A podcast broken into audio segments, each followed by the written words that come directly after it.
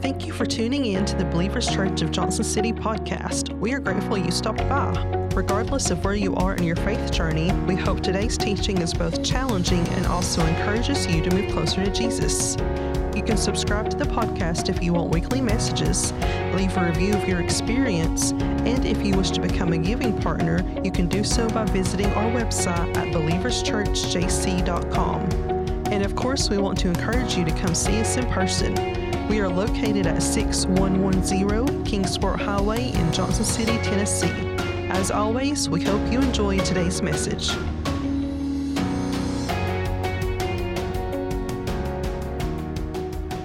We could talk about all the positive characteristics of some of these biblical characters. In fact, we've done quite a bit of that. We've talked about the areas that they're strong and how God has used them, but I'm the kind of person that would prefer to dig in and find the humanity of these individuals. That just really has a lot to do with the way that I approach preaching and a lot of other things. Don't make the mistake of placing these individuals on a pedestal, as we sometimes do, and definitely don't make the mistake of placing pastors today on a pedestal because we, we have a lot of flaws and we make a lot of mistakes. But found in almost all biblical characters, as we look at a reflection of the ones that we've talked about in this series with Deborah and Elisha and Moses and today Gideon, what we see is a dark place of shame or anxiety about trusting God.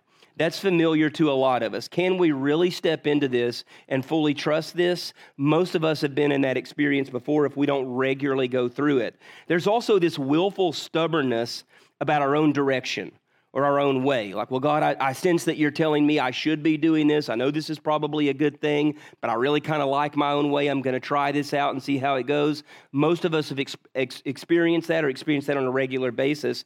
And then also admitting that we've messed up. How often do we have to come to God and say, I just really screwed up? I tried to go my own way and it didn't work out so well. So, if you hold on to any of those characteristics, like trying to go your own way, having anxiety about trusting God, knowing that you've messed up, you're in very, very good company. We're in the final Sunday of Advent because Advent technically ends on December the 24th. All right, and that's going to be next Saturday. And we're in the fourth part of this series, Emmanuel, God with us. And what we're doing is we're looking at this Old Testament passage that's then reflected in the New Testament about this idea of God's name being Emmanuel, which means God is with us. And then we're taking four Old Testament characters and looking at how this plays out in their lives. This theme comes from an important passage prophesied around 700 years before the birth of Jesus, and Isaiah says it this way in Isaiah 7:14. Therefore the Lord will give you a sign. The young woman is pregnant is pregnant and about to give birth to a son, and we shall call him or she will be called Emmanuel. Now, 700 years later, we see this in the Gospel of Matthew in the first chapter. Look, a virgin will become pregnant and give birth to a son, and they will call him Emmanuel with an E. Like I said, that's just a Greek transliteration, which means God with us. There is little language that we use as intimate and as important as this idea of God with us because it brings everything in together, especially in those difficult moments when we're having to make big decisions, when we're going through a particular kind of conflict in our lives, when we're stepping forward in obedience, understanding the intimacy of this language, God with us. So, in our final week, what I want to do is analyze this man named Gideon. And this does happen to be my favorite Old Testament story.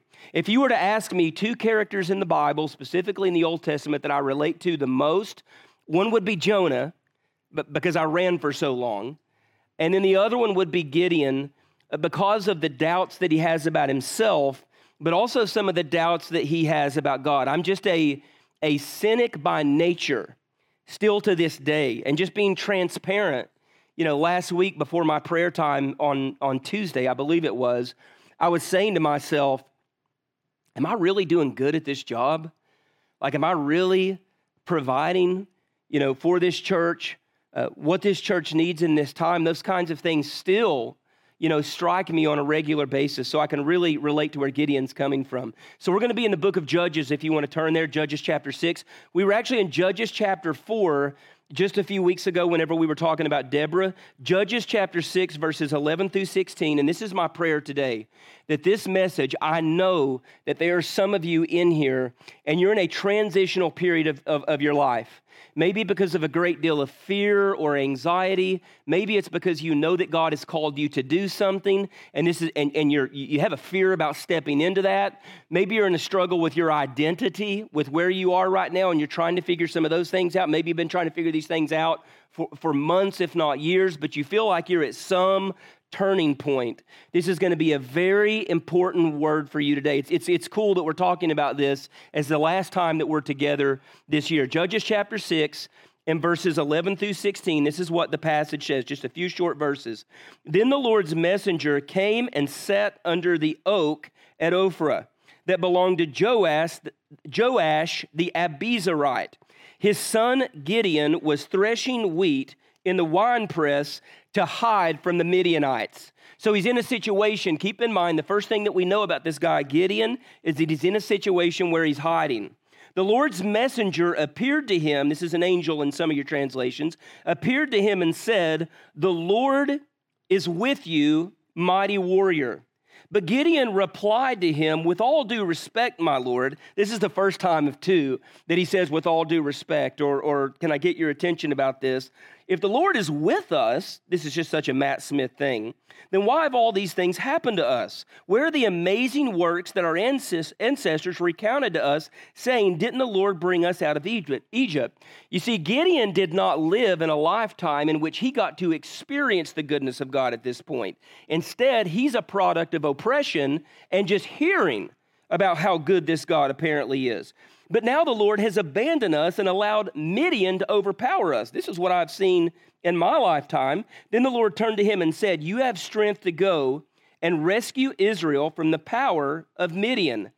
Am I not personally sending you?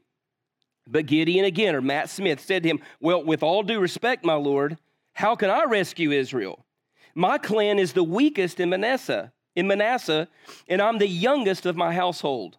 The Lord replied, Because I am with you. Same thing. I didn't talk to Pastor Mark about exactly what he was going to cover, but this is the exact same thing he said to Moses. Because I am with you, you'll defeat the Midianites as if they were just one person. This large army, as if they were just one person. So the angel of the Lord appears to a common man. Why? Because that's what God does. What the world throws away, God makes the decision to use. God specifically says to Gideon, What I want you to do is save Israel out of the hand of Midian. This is a big task. All right, there's a lot going on here. So Gideon doubts this. And he doubts this because he knows his own limitations. He knows there are certain things that I can do, but honestly, I'm kind of a coward or I'm hiding in fear. I'm doing this work that I'm supposed to be doing, isolated by myself because I just don't see myself as a very strong person. But he's also very un- he's also fearful of the unknowing. So think about that. He has some self-doubts and he's fearful of the unknowing. Sound familiar? That's a lot of us that are in this room right now. But then what God does is he promises him and he calls him mighty warrior. And eventually that's what the name Gideon is going to come to mean is mighty warrior. So, how will Gideon exhibit the reality of Emmanuel or God with us? And what is it through this Christmas season, through this Advent season, that you can take with you today? And guys, this is going to be so, so important for so many of you in your everyday lives. The first thing that you need to recognize that we've already talked about is this Gideon has issues that are common to many of us. In fact, I would go as far as to say Gideon has issues that are common at one time or another to all of us. He is unsure of himself and he is unsure of God. Now, that's a lot of uncertainty. He's unsure of himself. What are you certain in if you're unsure of yourself and you're also unsure of God? It's where so many people are. So, this is what it says in verse 13 And then going to verse 15, he says, Pardon me, my Lord. Or with the other translation, all due respect, Gideon replied, But if the Lord is really with us, why have all these things happened? Where are all his wonders and where the, that the ancestors told us about? Did the Lord not bring us out of Egypt? But now the Lord has abandoned us and given us over to the hand of Midian. So many of you are saying right now, well, well uh, I'm sorry, Matt, because I know you've said God does all these wonderful things, but what about this that happened in my life? What about that? I didn't see this coming at 32. I didn't see this happening at 65. I didn't see these things happening. So, this good God that you're talking about, well, it's just a little bit hard to trust in this God that you're talking about.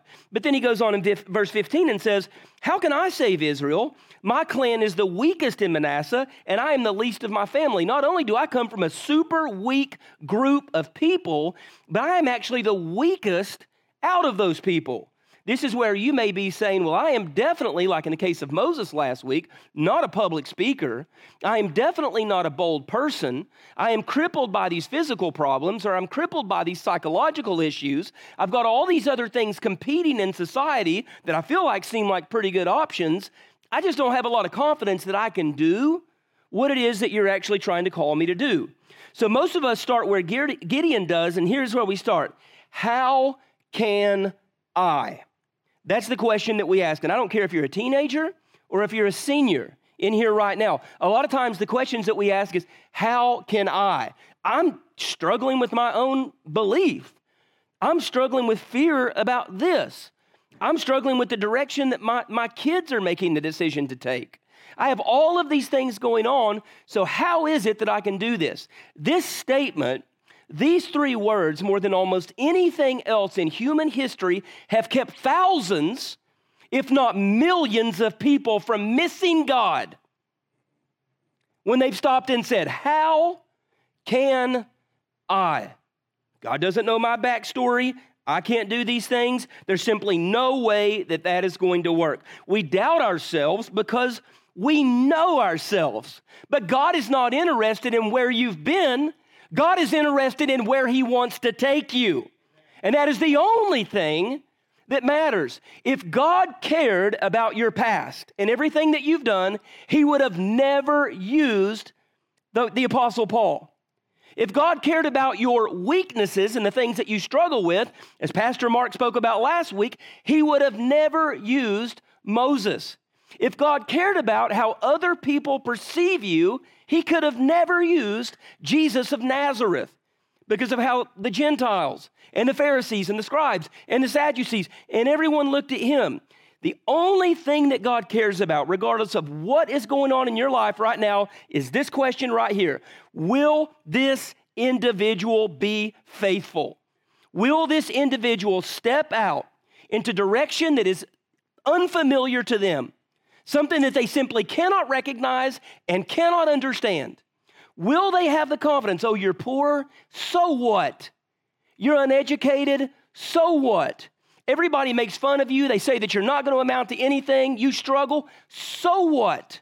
It is God who calls what the world would generally throw away. She's finished. He's done. There's nothing left of them. There is nothing there that can be used but also take into consideration that he has a hard time trusting God. You see, God uses weakness for one reason, or, or, uses people who recognize their weakness for one reason, because that's when we're able to recognize and he sees that we are ready to be used. Like most of us, if he's having a hard time trusting God, he's witnessed some of the hard things go on in his life. As I've already mentioned, this is not a prosperous time for Israel. This is not a time in which he's able to look and say, Oh, look at all the wonderful things that God has done. Instead, he finds himself in a position of oppression in which he is living in fear uh, for his life.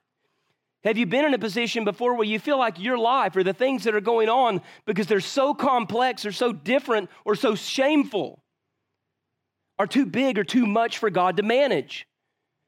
It's where so many people are today. And what we do is we shrink God down and we make God really, really small and we make culture really, really big because everyone is fighting for our attention at all times. But something happens within Gideon. And this is where the transition occurs. You see, he has this self doubt, he has this doubt in God. He thinks there's no hope whatsoever. He sees his weaknesses. He sees the mountains and the circumstances of the problems that he has. And you guys have these too. Okay, I have these as well. We all have these. It's part of it. But then he's witness to something that turns everything upside down. And this is what it is right here. Gideon becomes a personal witness to the work of God. He's able to see just a little bit that propels him forward in this walk of faith, and he's able to do what he has to do. In three short chapters, we see Gideon's doubt turn to confidence in God. There's some doubt in this room right now. Yeah, I'm a Christian, but I just don't know about all this stuff. I, I go to church because my, my husband asks me to, or my wife makes me uh, in order for us to be able to get along. You know, that's a compromise that I, but, but I'm just not quite sure about all of this stuff. It's a position that so many people are in. But in three short chapters, we see Gideon's doubt turn into confidence, and as a result of this new found faith, which, which accesses something within you that's not even human, Gideon conquers the Midianites. If we were to read further ahead, if we were to look into chapter 8, this is what it would say. Then the men of Israel said to Gideon, Keep in mind that the only vision that we have right now is a doubter who is threshing wheat in fear. That's the only vision at this point that we have of Gideon. And look at what happens. Then the men of Israel said to Gideon, This is after the conquering, okay? This is this, I'm the least of these. Keep in mind, try to picture this in society today. I'm the least of these. I have no power. I have no self worth. Even though people tell me I'm wonderful, I can't seem to see my value. I just can't see it at all. Then these men say to Gideon, Rule over us, the weakest of these. Rule, over us, both you and your son. We want generations of Gideons ruling over us, also your son's son, for you have delivered us from the hand of Midian. But Gideon said to them, This God that he had no confidence in, this God that he really didn't believe in, I will not rule over you, nor shall my son rule over you. The Lord will rule over you. Gideon starts out hiding because of fear. And in the end, he is conquering because of faith. And this happens all because of one God with us moment. And this is really where I want to pull this whole thing together today. And this is what I want you to see is the most important thing. There is a six word statement that is said, I believe it's six words, a, a statement that is said that I want each one of you to take in today within the midst of your struggles, your doubts, your, your, your, questions, your concerns, which, by the way, are all very legitimate, probably. They're probably all good questions and concerns. But this is what he says Am I not personally sending you? I'm going to tell you something. In my dark moments, and in those places when I'm struggling, and I maybe question my calling or what's going on in the life of my family, or where I'm supposed to be and what I'm supposed to be doing.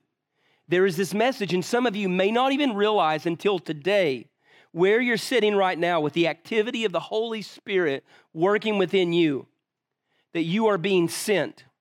And even though you are living a different lifestyle, and even though you're doing everything that you can to push God away, there will be this whisper that begins today, if it's not already present now, This says, I know you're afraid. I know this doesn't make any sense. I know that you don't feel as if you have the resources. I know as if you feel like you don't have the support. But, but wait a minute, does any of that matter? Because I am personally sending you. Not one of my angels, not one of my many executives, you know, not this person or that prophet or this king or this judge or anyone else this is intimate. This is God with us. I know your life doesn't make sense. I know your calling seems scary. I know that walking into this unknown territory, out of this wine press to conquer the Midianites, mighty warrior, I know this is strange. But am I not personally sending you? Verse 14. Then the Lord turned to him and said, You have strength. He says, No, but I don't have strength. You have strength. So go and rescue Israel from the power of Midian. Am I not personally sending you? and this is the way that this looks in our lives. Matt, I understand your fear. I understand that it seems impossible. I get that you're insecure. I understand that. But am I not personally sending you to someone else that's here today? I know that you feel that you don't have a lot of resources. What about this? I know that you're getting older. I know that you're carrying all this weight. But am I not personally sending you someone else? I know the move will be tough. I know you don't know anyone in that town. I know the anxiety is growing.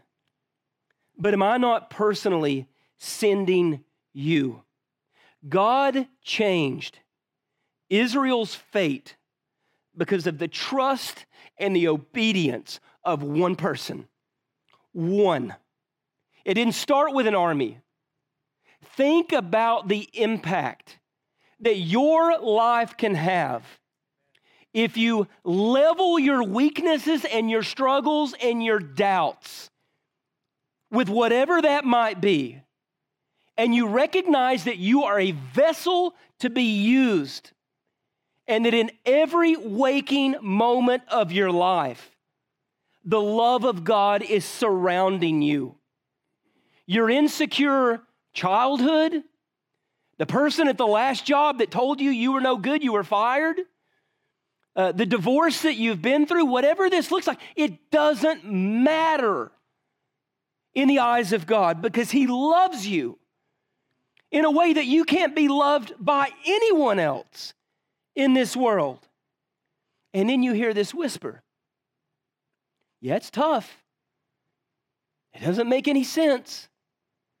It's certainly countercultural. The things that I'm asking of you are not the things that culture is asking of you because they want more and more and more of you in a different way. But am I not personally sending you? So, Gideon's accomplishments, please see this.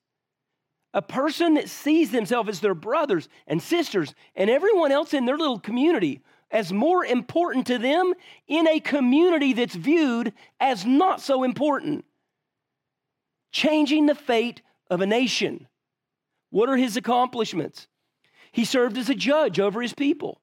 In the same way, a few weeks ago, whenever we talked about Deborah, in that same way, before there's a monarchy in Israel, he serves as a judge, the fifth judge. He destroyed an altar to the pagan god, Baal. God united the Israelites against their common enemies, and they defeated the Midianites. Today, in our personal lives, what we want to do is we want to destroy Midian. Midian serves as a euphemism for the strongholds and whatever it is in your life in this very moment that is keeping you away from God. You see, on a daily basis, I talk to people who say, I want my marriage to be better or they say, I, I want to find a way uh, to deal with this, this stress or this anxiety. I want to find a way uh, to use my spiritual gifts. But you know what the problem is for so many people? They've not died yet.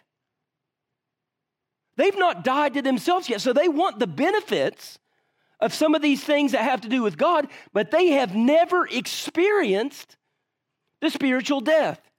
So, where you see a lot of people at Believers Church and a lot of people within Christian communities, this is what they're doing, okay? This podium right here is the world. This podium is your promotion and your, your success and the thriving of your children, but it's also all of your problems. So, this is what people are doing. They're holding on and they're saying, I want God and they're reaching out like this. I'd like to have God in my life. I'd like to have some of the fortune. I'd like to have some of the blessings. I'd like to have some of those good people while they're still holding on to this weight. And this is the reason they don't experience it. You start growing when your life is placed on the altar. And that is the only place that it can be, and that is the only place that it belongs. So, so many of you that are trying this kind of in the middle of, I'm, I'm going to hold on to this, this achievement or this success or these wonderful things or, or, or what I think my future is supposed to turn out to, but yet you're searching for God. You can't do it if you're still holding on to the flesh. So, Gideon has this moment of recognition, these things that he has to be able to see. And this is the beauty of this wonderful story that this nobody, this man named Gideon, stepped out of the wine press because of his confidence in six words. I might have a voice tonight, I might not. Am I not personally sending you? Am I not personally sending you? Excuse me.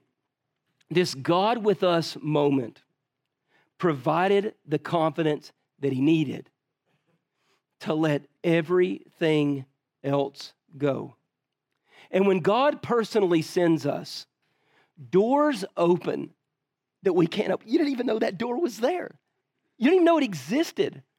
Resources start to come in abundance. And you didn't know those resources were there. You didn't know those people were there. You didn't know, thank you, you didn't know that those resources, resources were there or that those people were there. Hard hearts are softened, broken relationships are mended, and the gospel takes root in the lives of people. And this is what it's all about. Am I not? One day I'll just learn to carry water up here. One day I'll learn that. Am I not personally sending you? So here is your pre Christmas question. Since this is the last time we're here together on a Sunday morning, you'll be here tonight, I know, but this is the last Sunday morning. Within your fears and your doubts, oh, did you get me a bottle of water too? Oh, thank you. And insecurities, are you willing to let go for the God who is personally sending you. Listen, the trip, the ride, it's crazy. It's amazing what you never knew about yourself. That as good as your spouse may be, you just can't find in another person. Uh, that you can't find in a school system. That you can't find in your politics. That you can't find in corporate America. That you can't find in any drug or any drink this amazing life that is given to us. So I tell you, if you're in a place of fear, or even if you're in a place where you think everything's okay, you do not have to spend your life threshing wheat in fear. God is doing the same work within you today. So, do you want to know where God is personally sending you? We could talk about all these exciting places like ministry. But first, God has to send some of you to rehab. God needs to send some of you to some pretty intense marriage counseling. God needs to send some of you uh, to your knees in prayer. God needs to send some of you to the commitment of making His word part of your life every single day. So he may not be sending you to Haiti just yet. He may not be sending you into ministry locally just yet. He may not be sending you to share your story just yet because there's some real brokenness that you have to walk through right now. So, as we close this Advent practice, I pray that we enter 2023 embracing everything that God wants to do in your life. With all heads bowed and all eyes closed, I'm going to get one more drink of water.